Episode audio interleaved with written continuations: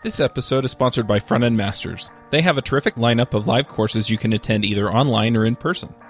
They also have a terrific backlog of courses you can watch, including JavaScript the good parts, build web applications with Node.js, AngularJS in depth, and advanced JavaScript.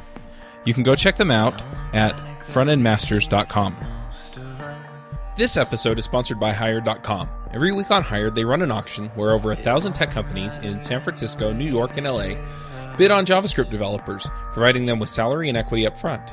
The average JavaScript developer gets an average of 5 to 15 introductory offers and an average salary of $130,000 a year. Users can either accept an offer and go right into interviewing with the company or deny them without any continuing obligations.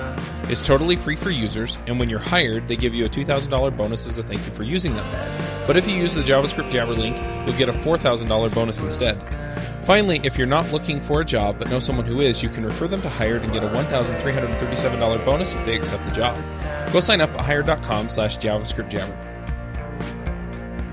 This episode is sponsored by DigitalOcean. DigitalOcean is the provider I use to host all of my creations. All the shows are hosted there, along with any other projects I come up with. Their user interface is simple and easy to use, their support is excellent, and their VPSs are backed on solid state drives and are fast and responsive. Check them out at digitalocean.com. If you use the code JavaScriptJabber, you'll get a $10 credit. Hey, everybody, and welcome to episode 199 of the JavaScript Jabber Show. This week on our panel, we have Joe Eames, Hey, everybody. Dave Smith, Hello. I'm Charles Max Wood from DevChat.tv. Uh, quick shout out for Freelance Remote Conf and React Remote Conf uh, coming up this month and in May. So if you're interested, go check those out, allremoteconfs.com. We also have two special guests. We have Chris Dias Hello. and Erich Gamma. Hi. Do you gentlemen want to introduce yourselves? Sure, I'll go first. Um, my name is Chris Dias. I am a program manager on the Visual Studio Code team here in Redmond. And I'm Erich Gamma, and I'm leading the development team out of working out of the lab in Zurich, working on Visual Studio Code. All right. Well, do you want to give us a brief overview of what Visual Studio Code is? I think most people in the .NET community and in other programming communities have some idea what Visual Studio is, but this is a bit different, isn't it? Yeah, I think it is. I think um, I, I can sort of give you the, the overview of what it is. Visual Studio Code is is we kind of think of it as uh, uh, we call it code editing redefined or code editor redefined. Visual Studio, if you think of that product uh, as sort of the, the, the base of the conversation, it's an IDE. It's been around for uh, a number of years. It has a tremendous amount of functionality and uh, power associated with it. But there are also other tools that people use out in the real world today. You know, there's a set of developers that like uh, using just plain text editors and code editors. And Visual Studio Code is is our entry into the code editor space in the in the sort of family of developer tools that that are out there. And so it's it's decidedly more lightweight. It has automatic update. There are no tool windows. There's no window docking, things like that. It is very much a keyboard oriented coding experience. And the other interesting thing about it is that it runs cross platform. So Mac, Linux, Windows, wherever you are, uh, Visual Studio Code will be there. Very cool. We we did And it's open source and extensible, right? yeah we did an episode a while back on Electron. And my understanding is that's what it's built on. That's correct. It builds on the Electron platform, but um, people often confuse it by thinking we build on Electron plus Atom, but really we build on Electron, and everything on top is freshly custom-made code from us, which has quite some interesting history because we started actually building an editor which is really an online editor that runs in a browser, and then over time we moved to uh, Electron and made it also able as a desktop application.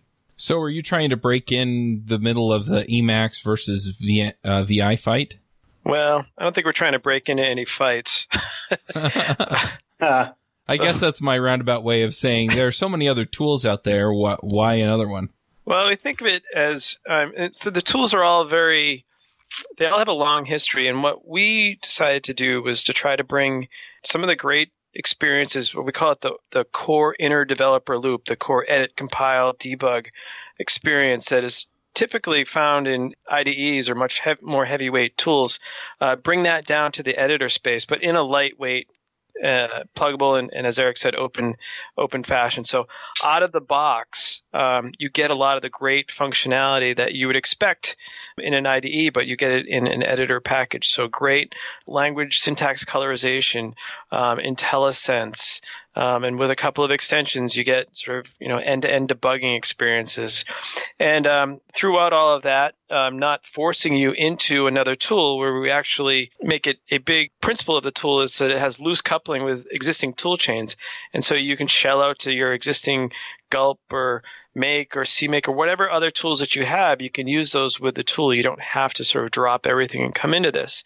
So if you're an editor guy and uh, you want sort of an out of the box, better code editing experience, then we're giving you your editor experience, keyboard focus, plus great IntelliSense, code navigation, understanding, and debugging experiences, quote, out of the proverbial box, even though there is no box. So since you mentioned the fight, right? So there is kind of these two ends of the spectrum, the editor and the IDE. And actually we love them both. So right, we like the editor, fast mm-hmm. startup, keyboard navigation, support open for any tool with the command line, but also things from the IDE we love, like Chris said, um, IntelliSense, debugging, right? And we'd like to find the, a place for Visual Studio Code, which is kind of in the middle and hitting the sweet spot that we don't lose the fastness uh, of the editor, but we still get the things we love from IDEs. That makes sense. I mean, I'll admit, most of the time I'm doing Ruby, a lot of the time I'm doing JavaScript, and my preferred weapon of choice is Emacs. But sometimes I just want that debugger in there, and the command line debuggers work some of the time, but not all of the time. So having a visual debugger is really handy. So I, I, definitely see both ends of the spectrum, and by getting a happy medium, so to speak, it, it seems like a nice place to be. Does it support the key bindings for Vim or Emacs? So there is an extension, a Vim extension, which kind of is pretty popular, which is work in progress, which supports the, the Vim uh, key bindings. I'm not aware of an Emacs one. Well, that's too bad. Well, you know, it's uh, extensible. You can easily write one and uh, publish it to our store, right? Our gallery. Oh, I hear what you did there. Wasn't yeah. Vim like one of the most requested uh, features for VS Code? Vim bindings? Uh, it's a popular one, but if you look at uh, Chris, you maybe have the ranking better in memory. But I think it, uh, on the top you have another one, right, Chris? Yes, the current uh, most requested feature is code folding. The Vim key bindings is it's in the top 10. I can't remember what it is off the top of my head. I'll, I'll look it up here and get it to you in a minute. Chris mentioned code folding, right? So the good news is we uh, just started actually, we do monthly sprints and we just started in this sprint on code folding. Yeah. Can you guys talk about code, fo- code, code folding and what it is for those who don't know? Yeah, so it's about fold. to say cold fusion. You don't have to talk about that. no, I want to hear about that too. I want him to talk about the promise that I just heard that it's going to be out in a week. Didn't I say who said that? No, we do monthly iterations. Right? I know. And I'm just putting words in your mouth. Take, yeah, yeah. No, and some features take a longer than iteration, right? So, um, code folding. Well, the idea is now these little twisties on the left that allow you to expand and collapse ranges of code so that if you have a large file, you can collapse things you don't want to work with. And yeah, it's uh, actually a pretty uh, old feature, right? Which Visual Studio introduced, I think, 10 years ago. And it's now almost, people expect it in editors today. So we want to fulfill this expectation. So is there some concern then that Visual Studio Code might, I don't know, people might move off of Visual Studio, which is a paid product for Microsoft onto Visual Studio Code, which is free? I don't know if it's a it's it's a concern. I mean, Visual Studio has so many features in it, and it really is the the Cadillac of development tools. I think that what we're seeing is that there's a a place in a lot of people's toolboxes for uh, a lightweight, fast editor as well as a, a, rich IDE. So there's sometimes when you just want to go in and tweak a file, um, and you want the IntelliSense there, but you don't need to load everything else up. Having Visual Studio is, is very handy. Um, and you know, Visual Studio itself, uh, the Community Edition is very, very much full featured and very much uh, free as well. So really, our focus right now is more about just trying to to reach a, a set of developers that we haven't been able to talk to with Visual Studio as it exists today, right? It's it's it's definitely a Windows-based tool, and there's a, a, lot of folks out there who are on the Mac and on Linux that we don't have an offering for. So now we can have something for them, which brings some of those rich experiences from VS into where they are, instead of saying, "Hey, you know what? If you want to have these great experiences, you have to come over to Visual Studio." Instead, uh, we're going where where the developer is. And what we're also observing, right? Developers today, they're not, not all of them are focused on a single tool, right? They use an IDE, they use an editor on the side. So it's not just one or the other. It's just completing a toolbox and give, add another tool to the toolbox, right? Which is a lightweight editor. Yeah. Uh, on that point, one of the big things that we look at trying to do is instead of you know, if you think of Visual Studio as an IDE, an integrated development environment, we think of Visual Studio Code being integrated not sort of at the, the UI perspective, but more like at the file system and the asset level. And so with VS Code, you should be able to go in and, you know, you can edit your C sharp project. Uh, you can go add a file to it. And this, a lot of this comes from the, the platform as well. But you don't have to manage uh, project files or solution files or anything like that. And what we really want to do is make it so that it's easy for you to move between these tools without having to be in a particular tool to get sort of all the, the magic that goes behind the scenes. So you will see more and more of that stuff happen uh, on the Visual Studio side as well as on the, the VS Code side. But again, it's to help people as they do move between tools. If it's if it's a file that's on disk, then pretty much any tool can open and edit it, and that's where we try to try to focus. And of course, it doesn't mean we don't we ignore this additional information about the project, but we kind of discover it, right? You just open a folder and then basically the language extension, they discover additional metadata to make it, to enrich the experience. Like when you do TypeScript or JavaScript development, there is a file, a config file, which describes your project, which files are in there, which compiler options you use, and we discover them, right? And once you discover them, we give you a richer experience. It's really kind of this graceful, not degradation, but upgrade, right? The more we know about the project, the more the richer experience we can give. So you you mentioned TypeScript and JavaScript and some of these other languages. What language support do you have? So okay, that's kind of since we're extensible, right? That it's kind of I would have to go to the gallery. There is kind of some languages which which come bundled with code and which kind of is something you know, which we, we we make sure that are high quality, like you know, for for TypeScript and JavaScript, CSS, Sass, JSON, for all these, we have uh, rich languages, which means intelligence. You understand the language. We can validate it. We can make uh, your IntelliSense proposals, completion proposals.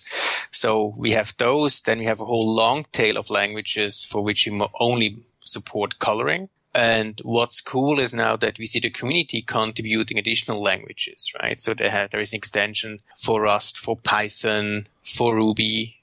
And I'm not sure whether it even goes deep. And it's now a really ecosystem of languages. And what we try to do is we try to give extension writers kind of a toolkit to write uh, a rich language experience. So things that are in this toolkit are, for instance, an IntelliSense widget, a peek experience, right? So that when you want to see the definition of a symbol, you can look at it in place. So we give you kind of this toolbox and uh, the idea is then when someone adds a language and teaches code a new language, they leverage this toolkit and to get a rich experience and moreover a consistent experience across all the languages. I think it's, it's did important. I mention C sharp, Chris? Did I mention C sharp? No, you didn't, but now you did. But I think the other interesting aspect of that is the toolbox that Erich talks about is the exact same toolbox that we use for call the built-in language services for sort of TypeScript and JavaScript. It's the same set of APIs that are, are being used for what we have built into the tool that other extensions can then take advantage of. And we build these language services that are in the tool as extensions themselves. One other one that, that has been very popular that sort of does a good job demonstrating the end-to-end capabilities that an extension can uh, offer up is the Go language service, which has you know, syntax colorization, IntelliSense validation, uh, and even debugging. But it's pulling in all of the sort of the Go platform tools that exist out there, and then surfacing that data and that experience in the VS Code uh, UI. Did you guys mention Elm? What's that? Careful, Chuck. I'm just googling. No, I'm, I'm sure we don't have a pretty cool Elm extension actually. It's it's just this obscure thing that nobody wants to use. there's a there's 107 votes for that on um, user voice. In user voice, but I think I saw Elm. Come on. Yeah, there's an extension. I just installed it just to see. Oh, okay. Is it a deep one? Does it give you IntelliSense, or is it more the coloring level? I guess I'd have to know how to write Elm code to do that. I don't know. Okay, I see. I so tell. no, what you make kind of very easy. The first level is syntax highlighting and snippets, right? Mm-hmm. And the next level then is you really parse and understand the language and have a service for that. And what's interesting for that, this kind of language brain that you build for a language, uh, we run them in a separate process from uh, VS Code, right? VS Code, the UI you write in JavaScript, but when you want to integrate your favorite language, then often you already have language infrastructure written in that language. Like the OmniSharp language brain is implemented in C Sharp. So we have one of the architectural principles is that we can run these expensive language brains in a separate process and you can then integrate them s- seamlessly using this language toolkit into Visual Studio Code. Oh, I got you. So since Ruby already has features that know how to parse Ruby, you just hook that in and it runs it in a separate process in Ruby. Yes, right. You have some Ruby, you talk some IPC protocol, RPC style, and you write kind of the integration code uh, in JavaScript to glue it, to adapt it to this language toolkit, but the rest you can reuse, which has also a nice characteristic. You know, this, this language brain you, wrote- you wrote in a separate process works with different editors. It's not a lock-in. So you mentioned uh, C sharp. I don't know if you've kind of been talking through this, but what's it like to author in C sharp in an editor like this versus in an IDE where you actually have the typical, ah, when I'm done, I just hit a little button and everything compiles and then I go and run. What's the diff- What's the difference in something like that? Well, it's I, hopefully at the end of the day, it's not that that different. Um, from uh, I mean, from a, a build and compile standpoint, you know, we do have debugging built in to VS Code, and debugging for managed code is is uh, certainly on its way here. And so, you know, as you're writing code, it's you're you're constantly getting feedback, and it's it's constantly you know letting you know when you have errors and warnings so that you can just press F5 and then run your application. If you want to do something like invoke make or sorry MSBuild on it, then it's you can set it up basically as a, a task uh, or a command that runs from the command palette um, in much the same way that you basically do in Visual Studio, but instead of you know invoking the build menu, you can just invoke it from the command palette. Um, so all that that core sort of I called it before the the inner loop, the edit, compile, debug loop is there, will be there shortly for managed code. The key bindings might be, you know, it might be going through the, the command palette instead of the menu system. There's no buttons, obviously, for um, a lot of things, but that whole No flow wizards. is actually Maybe, still maybe, there. maybe Chris, there is no built-in wizards, right? You right, right. So what's the ultimate goal with Visual Studio Code? Is it just to bridge that gap or are you hoping to open up coding to more people or, you know, is there some loftier goal with this or is it just to make an awesome tool? Well, I think the the ultimate goal is is really to be able to have an offering for more people than we can offer to today, right? So we have an, a cross-platform offering that great experience from from Visual Studio, where there's a whole class of folks that couldn't use Visual Studio before. So we're we're trying to make the tooling and the great tooling from Visual Studio and from IDEs available to more and more developers. And so you know, we actually we, we did quite a few um, interviews with folks that don't run on Windows. They're you know either they were on Windows or they've you know they run on the Mac or it's been a long time since they've been on Windows. We kind of asked them what they want and what they think about Visual Studio and the, kind of the key things that they always bring up are the great editing and debugging experiences.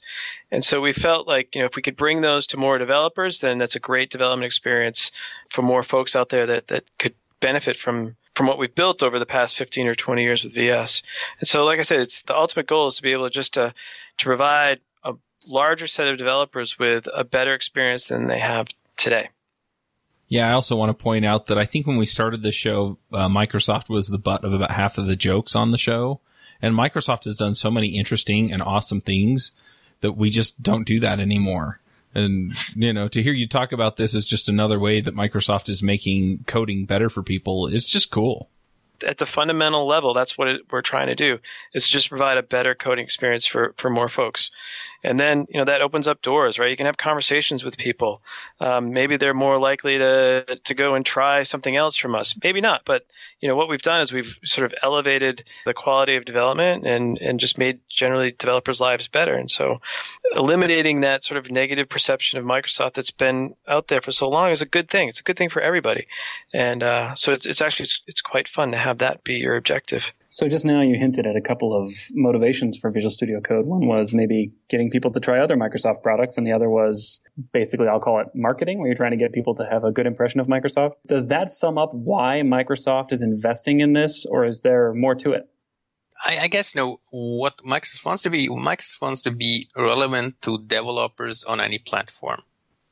You can call this marketing, but to me, it's kind of no we're in this space and you want to be relevant, right? And that's an investment you have to do because the worst thing that can happen, right? As a company that also invests in tool, you become irrelevant, irrelevant to the developers. So for us, it's a, it's a very serious investment. It's not marketing, right? It's, we want to be relevant to developers. And that's kind of the way to do it is with a tool that developers love, right? And that's what I, what I want to do. I want to build a tool that developers love. That's cool. So, how many people are working on VS Code in Microsoft right now? So there is my team in Zurich. We are we are nine. Uh, we are kind of the development, the core development team, and then in Redmond we have Chris as the PM that is with us since the beginning. Then we have now, I guess, well, one one PM is on sabbatical. We have another PM that started a month ago, and you have also some um, one developer that helps us with the whole uh, data insights, right? Telemetry, data collection, and so on. But that's just the core, right? What you see is that now other teams in Microsoft build extensions on top of Visual Studio Code, like the Cordova extension became available. There is a team that builds the, the C, the C sharp debugger. There is, so now Chris had enough time to think about, right? What else is going uh, there's a GDB debugger. C++, I see, C, C++.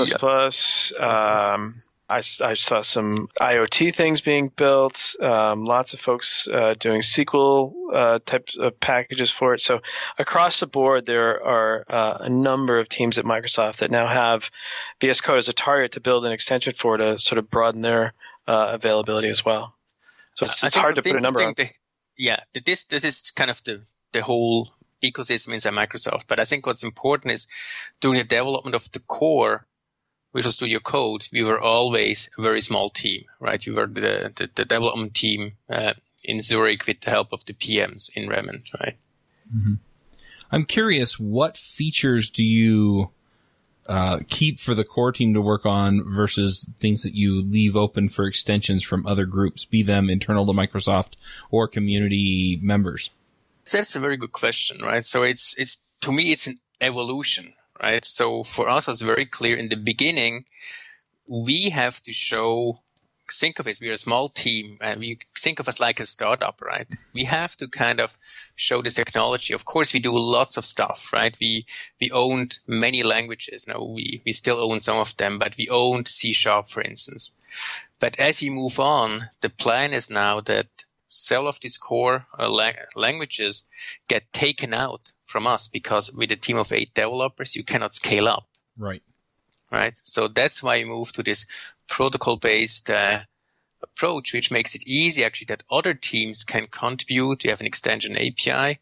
And what you want to keep is the core platform, right? The core platform means the editor, the extension infrastructure, the API, and the tools which we use to build VS Code itself. That was kind of one way how we defined the boundary, right? So we want to own the extension builder experience end to end. But over time, no, we will, are more than happy now that you have this extension API, all the teams to contribute so that we can still be a small lean team, right? We don't want to double the core team. We want to keep it lean so that we have this integrity and we preserve the integrity that we are kind of proud of these days mm. today. Just the history, you know, we, we started on that uh, four and a half years ago. Initial focus just an editor. Then we made different experiments where we can use it. We always find partners that used it, like OneDrive used it early on, which the online uses it early on. And then we also had an online IDE experience for editing Azure websites. And then we kind of pivoted a year ago towards a, a desktop experience, leveraging uh, Electron. That's interesting. That's quite the history. Uh, it's a it's a really fun journey, yeah. And initially we started with only JavaScript and TypeScript came along. We were one of the first adopters. Then we said, wow, this, this, this rocks, helps us to grow the code. So we re- we migrated everything to TypeScript. So we're now still one of the larger TypeScript applications with 300,000 lines of TypeScript code. Oh, wow. Yeah. So somebody decides, all right, I have to have an extension that adds random quotes to the code and comments. And they think that this is the next big brilliant idea how do they go about building that extension? So the nice thing is, right, you have the tool to write extension with VS Code itself. You need a little generator, Yeoman, which is an open source scaffolding tool. You do an npm install of Yeoman generator and generate a template, open the editor, press F5, and you can start to explore our API using IntelliSense we provide for the API and to debug your extension within five minutes, right? This was our goal. And you make it sound yeah. so easy. the, the starting, getting started, I think we really try to make it, make it easy, right? The API is kind of clean. I can elaborate later why we ended up with a clean API. And yes, it's an API, but you have to learn it and you have a choice whether you want to write your extension in TypeScript or JavaScript. Um, we provide IntelliSense for both languages of the API. And feedback from people is that they could get started quickly, right? So that's what made us really happy when we got this feedback when it all was announced last November. And that might explain why we by now have a, a nice number of extensions in our, in our marketplace. So on the API story, right? What's interesting there is, um, we really care about startup performance and also we think of if you want to be really successful, you have lots of extensions. So, and we also said no matter how many extensions we have, no matter what the extensions do, we want to always start fast and we want to always allow that the user can save its file. Right? There's nothing worse mm-hmm. than installing extension. Also, you can no longer save your file. You lose your work. So what we do is we have this isolation idea, right? We run extensions in a separate process, which is a, a node process, which runs separate. And then basically we have the core, which uses some IPC to talk to the extensions, which allows us to define a control the API 100%, right? There is no such thing as an internal method you can reach because there's a process boundary in between other protocol. This allowed us kind of to, from the ground up, to define an API, which should be consistent and easy to use. And also we isolated the core from extensions, right? Which gives us really some security. We can preserve the startup performance and you can, a user can always save a file. To be honest, right, it didn't simplify the architecture because you have to uh, process bound in between, you have to do IPC and so on. But I think it has really paid off. So for instance, we don't expose the DOM, which is the whole uh, Electron idea, right? You write your, your UI using HTML plus Node. We don't expose the DOM to the extenders, right? Because we want to really have a controlled extensibility. I'd like to ask what it was that drove you to choose.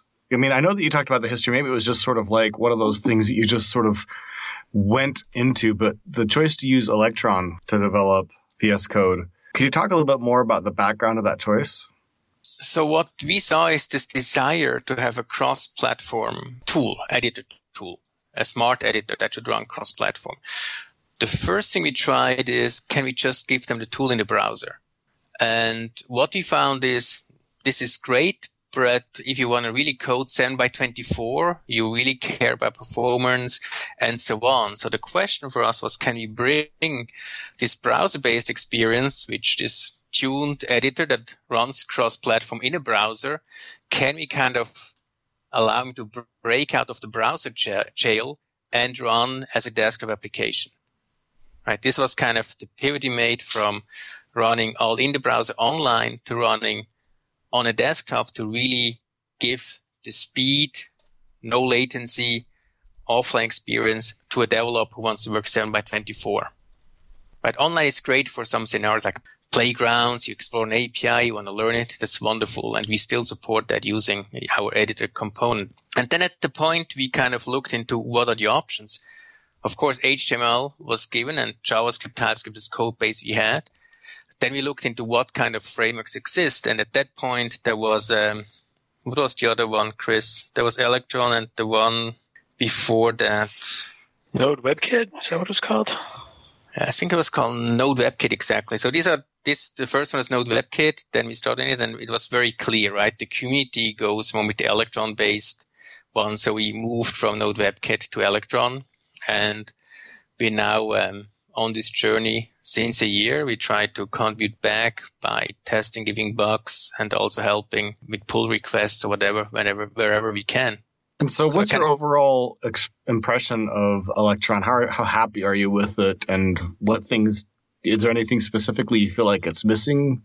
I think the whole development side, the community around Electron is great, right? If you look at kind of the apps that are built that are running on top of Electron, this shows there's a community, people buy into it. Node support is great, right? Having a Node API. So our extensions, they are implemented. They can leverage the Node API, which is great, right? It's just, it's just a great cross-platform API if you want to access files and processes and things like that. So what's missing, right? So what we are kind of working on right now is because you want to go to uh, general availability. We have, of course, some quality obligations when it comes to uh, accessibility and localization. And there, of course, we are currently have some challenges, know how to interact with the native screen reader because some of the widgets we use are highly custom. So all the widgets we use actually they are custom built, they're virtual because they have to be large, right? The text widget is virtual, which means you only have the visible range in the DOM. We do the same with the tree. Whenever you update the things, it's as incremental as possible, right? In the tree, we do diffs, compute differences and so on. So this is very custom. But now comes the challenge. You want to provide accessibility and how you do that, right? Because the screen readers don't like these custom things, right? So that's kind of a challenge. And that's where we currently have to do some serious investment. How can we get, for instance, accessibility screen reading support into Electron? And there was a code camp that was together with GitHub on that and some, some good work had happened out of that, but there's much more work needed to really be able to ship a product with Electron which fulfills the accessibility needs that you want from a desktop application. I kind of feel like that, that Microsoft that Microsoft wants from a desktop application. Yeah. I kind of feel like we should have you guys on again another time to just talk about Electron. One of the things that I really enjoyed about Visual Studio Code, VS Code, I've actually used it a ton. I really enjoyed how quick it was to get up and running with it and that I, I didn't feel like I really had to learn something new. But one of the things that I really ended up wanting was the ability to launch it from the command line. And on my Mac, it took me a little bit of work of looking around to try to find somebody that had figured out how to get that to work on the command line. Uh, yeah. So to be, yeah. So we on the Mac, we can only document how how to do it. We don't modify on your on your Bash profiles, but actually it's documented, right? So we have the getting started tells you how to edit your Bash profile. And on Windows, we install the command line thing. We add the, the executable to your path, but we don't do that on the Mac on the Linux currently. That's correct. Yeah. And that's really the pain. I agree. And it's on our backlog to improve that in our defense, it's in the documentation. I'm sorry that you didn't find it, right? But it, it's understandable. You expect it just runs out of the box. You know, it's been a while since I did it, but if I remember correctly, I looked it up and found something, and maybe it was on your site, maybe it wasn't. Tried it, and it didn't quite work, and I had to fiddle around with something else, but it may have yeah. more to do with Mac. One of another thing that's maybe a little bit unique to me is I happen to use Bash on my Windows box, and so that's my typical editor. And that's when I haven't figured out how to launch VS Code from the command line with. Okay. Okay. So yeah, that's what I don't know actually. How well you're there. Right? Come on. But, you don't know that off the top of your head? That's got to be a super common use case. Everybody on Windows using a bash shell, right? but uh, it's on the Mac we run on bash. So you could have just used the, the uh, the setup instructions for Mac OS X and add this function code, VS code, current working directories equals dollar $pwd open minus n minus b. Oh no, the bundle name. I see. Uh, Got it. That's the bundle name. Yeah, Ah, okay. got it. Okay, Ah, it's all in. yeah. Okay, I it's Mac specific, yeah. It's still Right. Bash. Yeah. Right. So the idea is how to do that, right? On first launch, we asked you, do should you update your your Bash profile, things like that. But we just didn't get to that yet. Yeah. One small question I'd like to ask is unlike, say, Sublime Text, VS Code doesn't use a tabbed interface. You know, Mhm. it's, it's not like tabs are not an editor paradigm. Obviously, like Vim, it doesn't use tabs, but Sublime does. Vim doesn't? Ah, Doesn't? Okay. I don't know. I, I, I but you're right. You can use doesn't. tabs in Vim. Can you? You can. Okay. Yeah. l- l- let me start with that. And um, Chris you could put think- any word in place of tabs, and it would be true with Vim. Real editors use buffers. Just saying. you can use buffers yes. in Vim too. You can use Emacs in Vim, just so you know, Chuck. And these days we call them text documents, right? In our APIs, it's because we're open to different media in the future, maybe. No, but the history is uh, we started in the browser and we were really um, aggressive dog fooders. And when you run in a browser, the browser already has tabs. So one of the things we told us, you don't want to have tabs in tabs. So that's why we really started with a tab-free experience and started to tune it as much as possible. That was one thing. The other thing, we have quite some experience with other IDEs and there is this word, this ugly word like tab hell. I guess everybody knows what this is, right? If you have hundreds of file opens, then the tabs show you one letter and three dots and so on. And we wanted to avoid that. So we have a highly tuned tab free experience and we now get the feedback. What about uh, adding tabs? So there's two approaches to that, right? We want to find out what is missing from the current one because we think tab hell is not a good thing. But you understand the need. Some people are used to access their working files and have a visual representation. So we are kind of working right now on, on, on these. But if you look at the history, we want to avoid tab hell and we use it dog fooded since four years, highly tuned, and we really love it. And we try to convince many others that you can be very fast without tabs and without having to manage tabs, right? That's the whole point. You don't want to manage these tabs, open, close, because 90% of the time I open a file just because I want to read it, right? I don't want to manage it. I want to quickly look something up, but I don't want to manage a tab just because I look at a file. I feel like every time there's another So tab, I'm a little I, passionate on that. I mean, uh, so Chris, you maybe do the middle ground, right? No, I like your statements. it's, I mean, it's it's all that's exactly how it's progressed, and uh, we still have we, we still have ideas of tweaking the existing model a little bit. It's not it's not perfect, but we do think there's quite a bit of merit there in the experience that we've got right now. Jameson, what were you going to say? I was just going to say every time I use a tabbed editor, I feel like every open tab is an item on a to-do list, and it just stresses me out. I love that. An item on a to do list, yeah. That's why it feels like tab hole, right? Yeah. Yeah, yeah. I don't want to-do lists. I want to get stuff done. I don't want to clean up after my tabs is like part of my workflow. I'll just give you my to do list after I check everything off. Great. I will say I'm very used to tabs and getting into VS Code and ha- not having tabs. It didn't take me very long before I got used to not having tabs. You can do tabs in Vim, but I don't know how, and and that lack of knowledge made my life better. I'm blissful ignorance. Yeah, I can just say that as I use Emacs, it's really easy to pull up the list of open buffers and then you can just pick the file you want to be in. That's the other aspect with the command palette. It's just a quick keyboard combination to to cycle through. Yeah, basically what your working set of files is, or mm-hmm. or get access to another one, and so that's the flow that we, we really got into was just using that model instead of having to manage the tabs. So I would say probably the the most talented developer on my team uses VS Code. Oh, Uh, you do, and huh? no, definitely not. That's That is awesome. Ah, humble brag. Certainly not. and he's super excited about it. But do you have any kind of idea on what the uptake is like? How many people are using it? If they're coming from Visual Studio itself, are they coming from other things or stuff like that? I think what we said at Connect, we have uh, 1 million unique installs since last May, right? One million? Yep. Wow. unique installs, unique installs, and Yeah. since Connect it was from the, since November, and I don't have the last numbers in mind, but it went up. The curve goes steadily up. We don't know what the overlap is between Visual Studio and Visual Studio Code users are. And there's no, you know, you don't have to log into Visual Studio Code, so we can't correlate people between that. All we can do is sort of make inferences from, you know, number of users on Windows versus Mac and Linux. But we don't have any way to correlate those two together. Or if people are moving back and forth, or if they're using both, or what the what that behavior is. And you also see uh, Mac users and Linux users, right? So it's uh, it's definitely we, we achieved the cross-platform goal. I think 30% are Mac or more.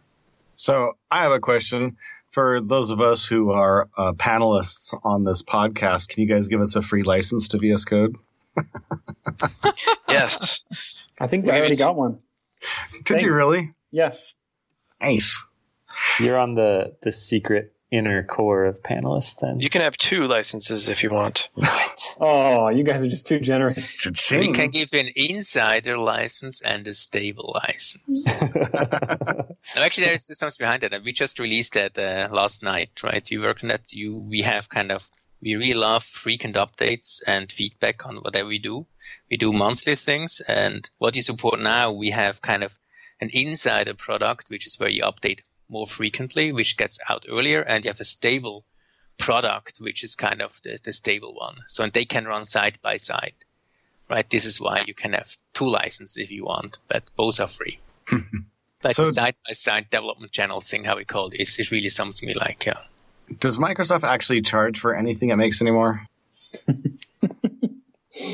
Office. Windows is free. I yeah, I guess the Office, but they charge me so little now. Like I, I think I spent a hundred have bucks. I got five installs. Tons of enterprise contracts and stuff too, maybe. Yeah. Also, I noticed that the VS Code license allows me to make one or more backup copies of the software for reinstalling it if I need to. so just keep that in mind, everybody. Mm, That's, good That's to know. that's any number. Those That's Yeah, those are standard pre-release licenses. That's awesome. Uh, is the intention, maybe you already said this, but is the intention for VS Code to be free forever? Uh, we don't have any uh, immediate plans for charging for it. It's kind of hard to go back and start charging for it. There may be extensions or experiences that over time we feel like have some amount of value where we could charge for it, but for VS Code itself, we have no intentions to put a dollar sign on it. And you already see that some extensions for VS, VS, Visual Studio Code, which are not done by Microsoft, they charge for them, right? So the core is free and they charge for an extension. It's not, not Microsoft, but you see this is not an uncommon pattern, right? That extensions on top of a free platform get charged for. Yeah, the extension is typically free. It's the service behind it that, Yeah. that you then Hmm. pay for. Sure, that makes sense. Well, I've certainly loved uh, having VS Code as an option. I really like Sublime as a simple text editor, which I've used a lot. I'm not really a VI or Vim Mac Emacs guy either, so I've really liked what it has offered and felt like they've done a great job. You guys have done a great job putting out an editor. I use it on both my platforms, Windows and Mac, and so far I've had really no complaints. So what languages do you use uh, code with? Mostly JavaScript, TypeScript. JavaScript, yeah. yeah. So, So, we did an exciting update, I guess, uh, for, for the insiders uh, last night. We have this new TypeScript powered JavaScript, which really beefs up the current JavaScript support, who adds JSDoc support and more traditional like uh, IntelliSense also you kind of the prototype pattern to write classes and so on. So please give it a try. I think that's pretty nice. You know, I will say I did notice one thing. I upped my font size in VS Code to a higher font size, and it didn't like the font size that it had listed didn't match up with the same exact font size in a different product. Like it was smaller or bigger. I, I can't remember. I think it was smaller. Like I had to put it to like 20 to give me what was what seemed like it was 16 in a different product. That's a weird complaint to make, but yeah, You it's, it's the whole snob. rendering. Of course, the whole rendering is, is really done by Chrome, and that's very we we're sensitive on that too. But yeah, file an issue, and uh, we look into it. Yeah, So, Joe, how was the kerning? Like, was it pretty good? it was the No, but you- best kerning I'd had all day. I could say that. well, but we that's one feature we support are li- li- ligatures, ligatures, lig. Come on, help me on Ligatures. that, I don't know how to say that word. I can't. No, I ligatures. don't know. So that's I a new thing, and we got an, a contribution that enables ligatures, right? That you can finally see greater equals as one glyph rendered, right? So that's if you have the right font, which is Every time I make a font snob joke, I learn about some new term that I had no idea. So I wanted to ask a little bit about the experience of, of designing a UX for developers. How, where do you come up with ideas and kind of a, a goal for what you want the workflow to be? It seems like there are so many editors that, I mean, there, you have the old ones that have been around forever. And then there's just an explosion of newer editors too, that there's just a lot of choice. Do you just look at what's out there already and kind of pick the good things? Or do you have a set vision in your mind of what you're trying to achieve and, and just go for that? We've been doing development for quite a while. Combined, the, the combined number of years of doing development and building development tools is, is pretty high. And so a lot of the, the end-to-end experiences come from, from really our own usage and dogfooding of the tool. Um, what works well for us in developing an extension or developing TypeScript applications or JavaScript applications and really trying to fine tune our own experiences of what comes out in the product itself. And then the other thing that we do is when we do have different design experiences that we want to bring in, we spend a lot of time sort of experimenting with the experience, trying it out, getting feedback, failing fast, you know, both in the product and on paper and slides, and just trying to see uh, what kind of feedback we get.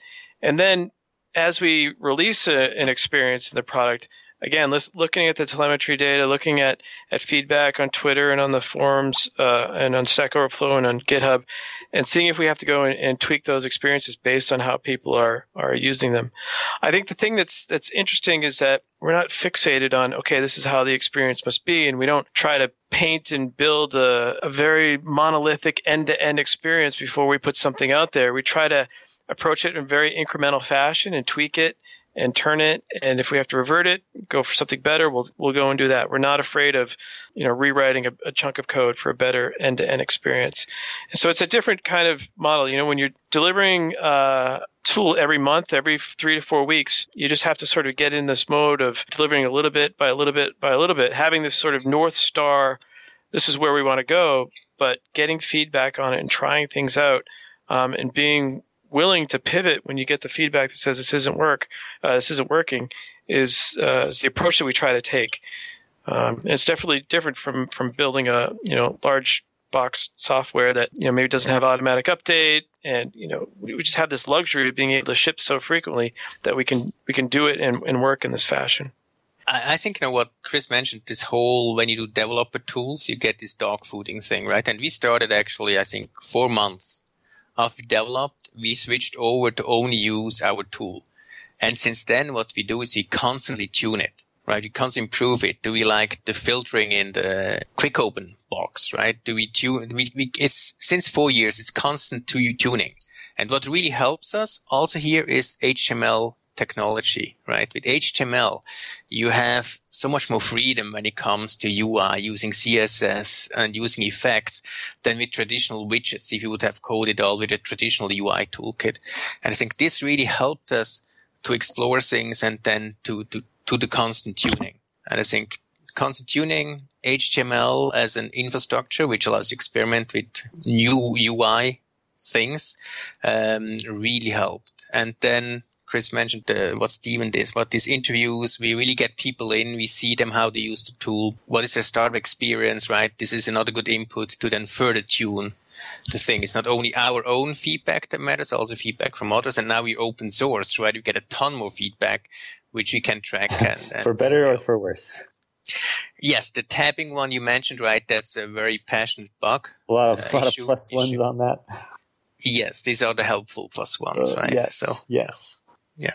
But it was a really fun journey. Yeah. Given what we had and we want to be proud on our tool, right? So we want to be, I want to be proud, show it to my friends and that's kind of to me the benchmark, right?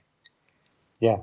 And the best compliment you heard, right? Like someone said, talent developing a team, he loves it, right? That's what, what I live for, right? Even so I spend most of my time these days reading GitHub issues, right? All right. Well, I'll make uh, a GitHub issue that's just like you're awesome, and then you can plus one it and close it. nice. All right. Well, should we get to picks? All all right. All right, Joe. What are your picks? All right. Well, the my my number one pick, which I'm super excited about today, is February second that we're recording, and this pre the trailer came out for Lego Star Wars: The Force Awakens. Woohoo! Yeah, if you haven't seen it, it's so dang hilarious. Super funny. It's like the same trailer that was for the the Force Awakens, just done in Lego with their comedy thrown in. So funny. I love the Lego games. They're so much fun to play. I played them some with my wife, some with my kids, and uh, even though they start, they're getting lower and lower scores every time they, a new game comes out because they're doing the same old thing. I love them because they are doing the same old thing. It's it's something that works. It's super fun game, great comedy, and I'm sure there's a ton of writing that goes into it to put in the right kind of comedy, which I just think is great. And they are making the games incrementally better, of course. But I'm a huge fan of Lego games and all the stuff that they've done. So I'm a really big fan of this game. I'm excited for it. So I'll be my first pick. And then my second pick is going to be Firebase. I've been doing a bunch of work with Firebase recently, and I just love that product. I think it's a great product. So those are my picks. All right, Jameson. What are your picks? I have three. The first is an issue on NPM. Um, it, it, was an issue from people complaining about the speed of NPM. Uh, and then Sam, I forgot how to say his name. I should Wise Ganji. Yeah, Sam, Sam Cohn or something like that. I don't know.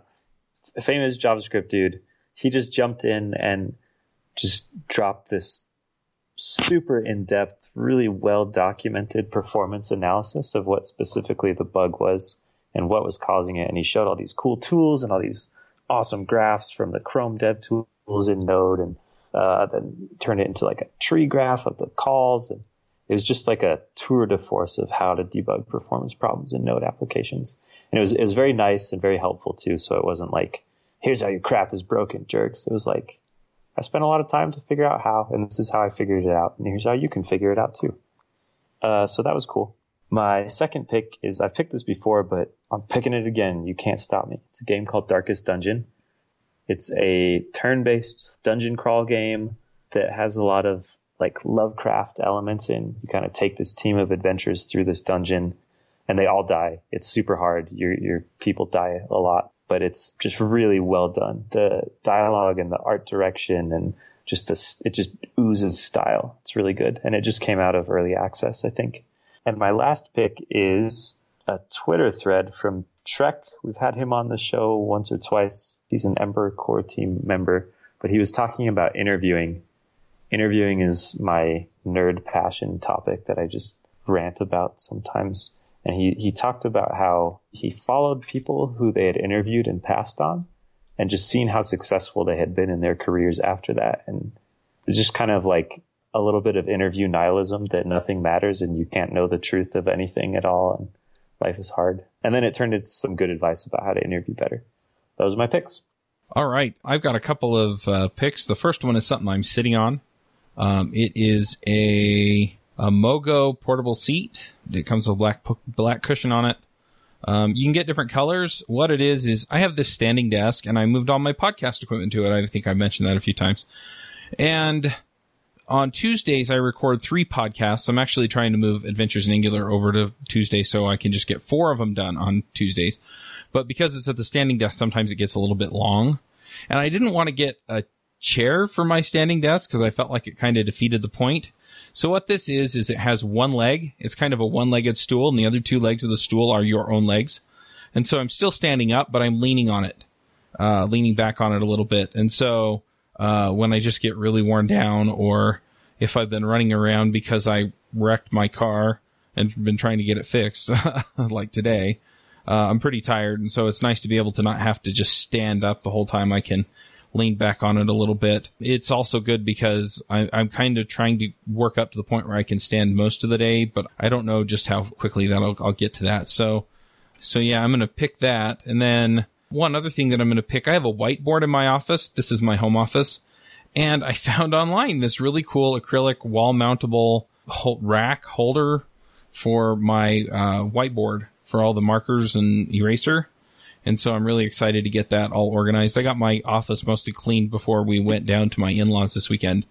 And, uh, that'll be nice because then I can just pull them out of there instead of trying to figure out where I put them last. So, uh, I'll put links to both of those in the show notes. I got them both on Amazon. I also got my wife an Amazon Echo for her birthday. I'm not sure exactly how nice or not nice that is, but if you know anything about that, if you have any suggestions for it, shoot me an email, chuck at devchat.tv.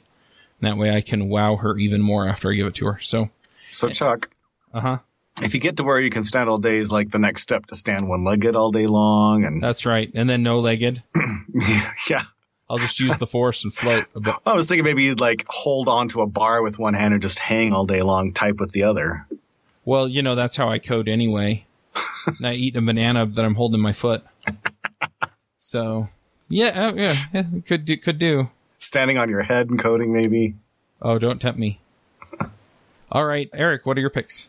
So in between uh, GitHub issues reading, today I found a link to a very old paper which just made me happy. It was a it's a tech memorandum why BitBlt is so successful from 1984 from Rob Pike, Leo Guibas, and Dan Ingalls. Rob Pike now behind Go, Dan Ingalls uh, uh, Smalltalk. Right? It's just wonderful engineering, right? So BitBlt, this was the time when you had no color, one bit deep bitmaps, and they show what y'all can do with this universal operation to to do character rendering, to do scrolling, to show a pop-up menu by bitplitting the background away, and then you split it back in, how fast it is, or flood fill, right? This was to me a nice time warp, and um, I really enjoyed it. And I think sometimes you ju- should just go back and read some of these old papers just to see how far we have gone, right? When it comes to compositing and so on these days. That's my pick. Cool. Chris, what are your picks? Uh, let's see. I think we talked about this a little bit, which I'm really excited about. Is the Salsa is the code name of the TypeScript JavaScript language service that we're we're starting to adopt in, in VS Code. So I'll send a link to that. It's uh, it's really going to be fantastic. And the, like another thing that we talked about is you know it has JSX support. Uh, so there's all sorts of really cool things that are in there. So from a, uh, a, JavaScript and TypeScript language uh, experience in VS Code, I'm super excited to see us picking that up. The next thing is I just actually got, I'm sure people have talked about this in the past, but I, I just got myself the Microsoft Band. And uh, it's interesting to be able to track sort of your data day in and day out. Um, I find it most interesting to see how well my sleeping is going and uh, what what has impact on my sleeping. Like I don't sleep as well on the weekends. I don't know why. Um, but but that's pretty cool to be able to, to track that and see how, how the nights go. And the last thing is I just binge watched Making a Murderer. I don't know if you guys have watched that or if I'm uh, way out of date, but uh, I think it was 10 or 11 episodes, which was uh, quite a disturbing and saddening docu-series, uh, but highly recommended. Very, very interesting to watch. I keep hearing about it, but I haven't watched it. It One- takes you gotta you gotta give the first couple episodes your time, and then it picks up speed. Nice. One other thing I just want to mention if you're in Europe, uh, when this episode goes out, I will be in Amsterdam and I'm going to hold a meetup when this episode goes out. It goes out on a Wednesday. I'm holding the meetup that night. So if you're interested, uh, hop on the mailing list or shoot me an email or tweet at me and I'll let you know uh, where we're going to be at in Amsterdam. I'm going to be out there for the NG-NL conference and uh, I'm looking forward to meeting some folks. I just want to note that no one picked design patterns, and that seems like a shame. Oh, come on. Are you just sick to death of, of like everyone asking you about design patterns when you're talking about other stuff? I say I still love them all, but uh, I don't want to be reduced to design patterns, right? Sure. I love Yeah. them like children, but they've all moved out. you know, it's really like that. You love all your children, right? but uh, yes, and then the whole JavaScript technology, right, is so rich if you think of patterns. And if I wouldn't know how much work it is to write the book, it would be beautiful to do one. But So someone else should do a JavaScript design patterns update. Sounds like. yeah, yeah. no. But thanks for the reminder. in case you forgot. Yeah, I still need to get the first one. I promised you we'll sign it once you buy it, Chris. I know, I know. it's too big to bring on the plane. Yeah. Boy, if we keep talking about this, so will somebody's head. All right. Well, thank you guys so much. It was a lot of fun to talk about, and hopefully Thank we get you. some people interested in it. Yeah, thanks. Thanks for having us. Yeah. Thanks. Yeah, no problem. Hosting and bandwidth provided by the Blue Box Group. Check them out at bluebox.net. Bandwidth for this segment is provided by CacheFly, the world's fastest CDN. Deliver your content fast with CacheFly. Visit C-A-C-H-E-F-L-Y dot com to learn more. Do you wish you could be part of the discussion on JavaScript Jabber? Do you have a burning question for one of our guests? Now you can join the action at our membership forum. You can sign up at javascriptjabber.com slash jabber, and there you can join discussions with the regular panelists and our guests.